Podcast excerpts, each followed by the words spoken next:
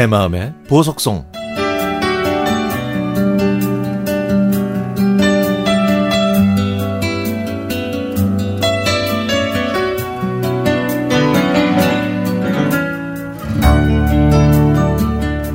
아내와 차를 타고 이동하는데 라디오에서 저희 둘이 아는 노래가 나오더군요.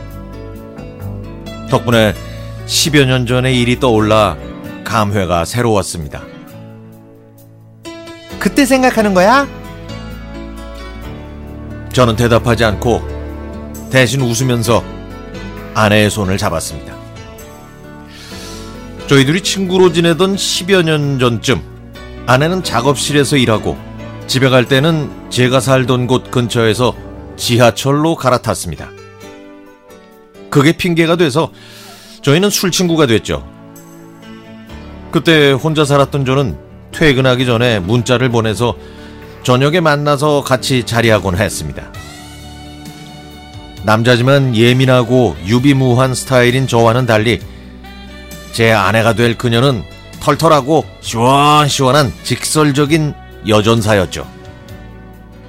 하지만 저희 둘은 말도 잘 통하고 참으로 괜찮은 친구였습니다. 가을이 시작되려던 어느 날, 더운 여름 끝나고 가을이 시작되는데 한잔하자는 저의 제안에 그녀는 그냥 웃기만 했습니다. 그리고 그날 저녁 그녀가 저에게 이렇게 얘기하더라고요. 너는 사랑을 믿어? 믿지 마. 사람을 믿는 게 훨씬 낫지. 그리고 너 나 좋아하지 마라. 좋은 친구 잃고 싶지 않으니까. 너처럼 말도 통하고 이런 날 만나서 술 한잔하기 편한 친구가 없으면 어떻게 사냐? 그치? 안 그래? 순간 저는 호탕하게 웃었지만 제 마음을 들킨 것 같아서 정신이 번쩍 들더라고요. 그녀의 언중유골이자 취중진담이었죠. 저는 속으로 내가 남자로서 별론가? 사귀는 남자가 있어서 돌려서 얘기하는 건가? 정말 나를 친구로만 생각하는 걸까? 그녀를 배웅해주고 돌아오는 길에 저는 별의별 생각을 많이 했습니다. 하지만 계속 이렇게 지내다가는 진짜 친구로만 남을 것 같아 결심을 하고 용기를 냈죠. 드디어 저는 그녀에게 이메일을 보냈습니다. 너 바다 좋아하지? 가을 바나나 보러 갈까?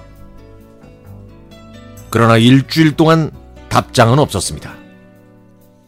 너무 앞서가는 바람에 이렇게 끝났나 하는 자괴감이 제 온몸을 휩싸고 있던 어느 날 밤, 그녀로부터 문자를 받았습니다. 바보.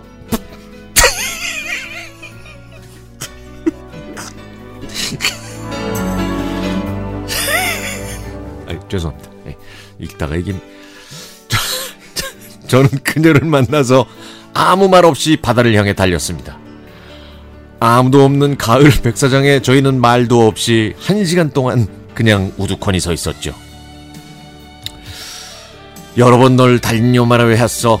내 하루는 온통 너뿐이지만 누군가를 혼자 사랑해봤던 사람은 내 맘 다 알 거야. 저는 바닷가를 보면서 조용히 노래를 불렀습니다. 그녀는 제 노래가 다 끝날 때까지 눈을 감고 기다려줬죠. 후회하진 않아. 그리고 후회하고 싶진 않아. 이렇게 얘기한 저를 그녀는 뒤에서 꼭 안아줬습니다.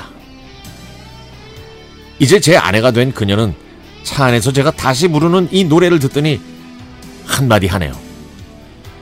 여보, 그때보다는 덜 애절하다. 그때 바다에 가지 말 걸 그랬나 봐.